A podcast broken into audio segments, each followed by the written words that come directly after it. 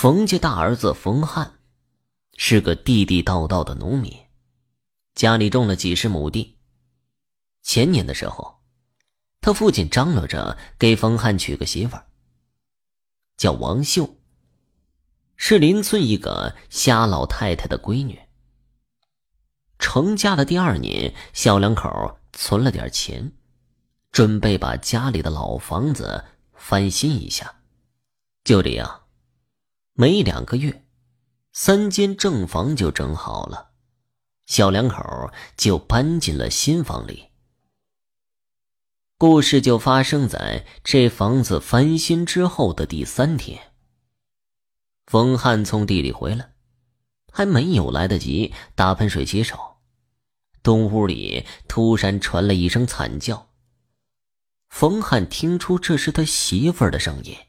吓得赶紧扔下脸盆，冲了进去。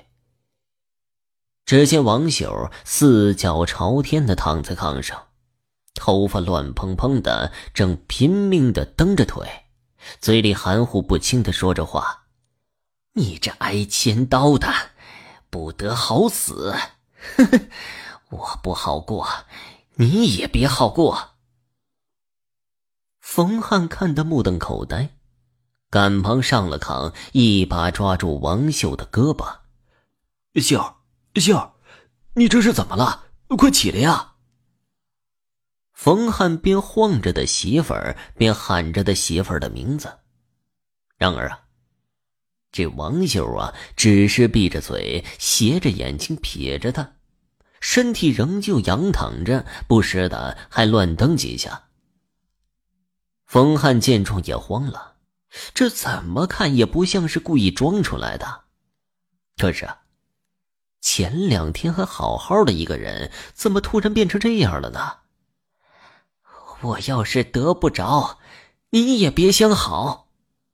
王秀停住了蹬腿，转而又开始大哭起来，看上去更吓人了。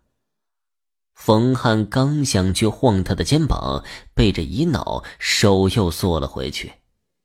就这么连着好几天，王秀一点儿都没见好，反而哭闹的次数有增无减，吃什么吐什么，还没少扇冯汉的嘴巴子，把这七尺大汉折腾的筋疲力尽。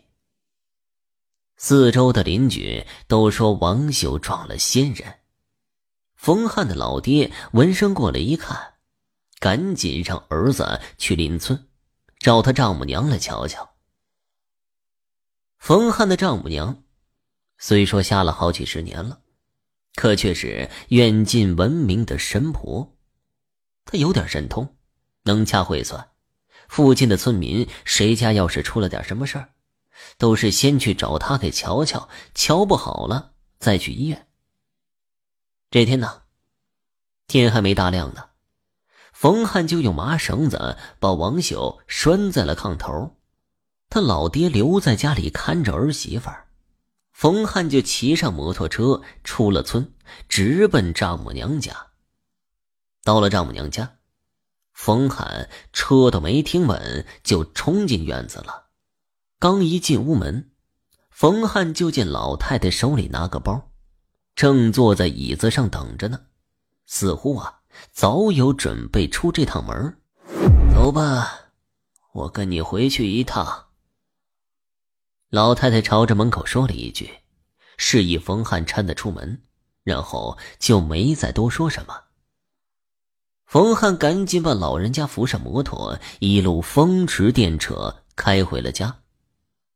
到了家门口，还没进屋呢，老太太就听见自己闺女哭喊的声音。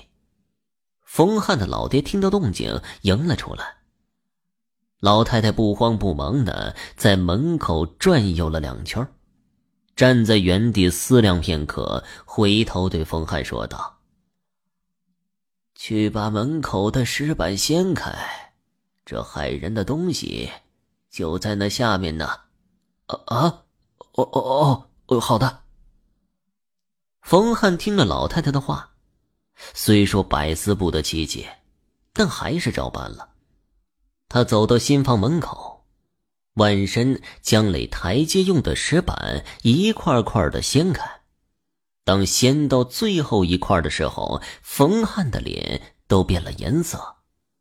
只见那石板底下，一只硕大的黄鼠狼被压得动弹不得，正四脚朝天的躺在那儿，拼命的蹬着腿，活脱脱就是王秀此时的模样。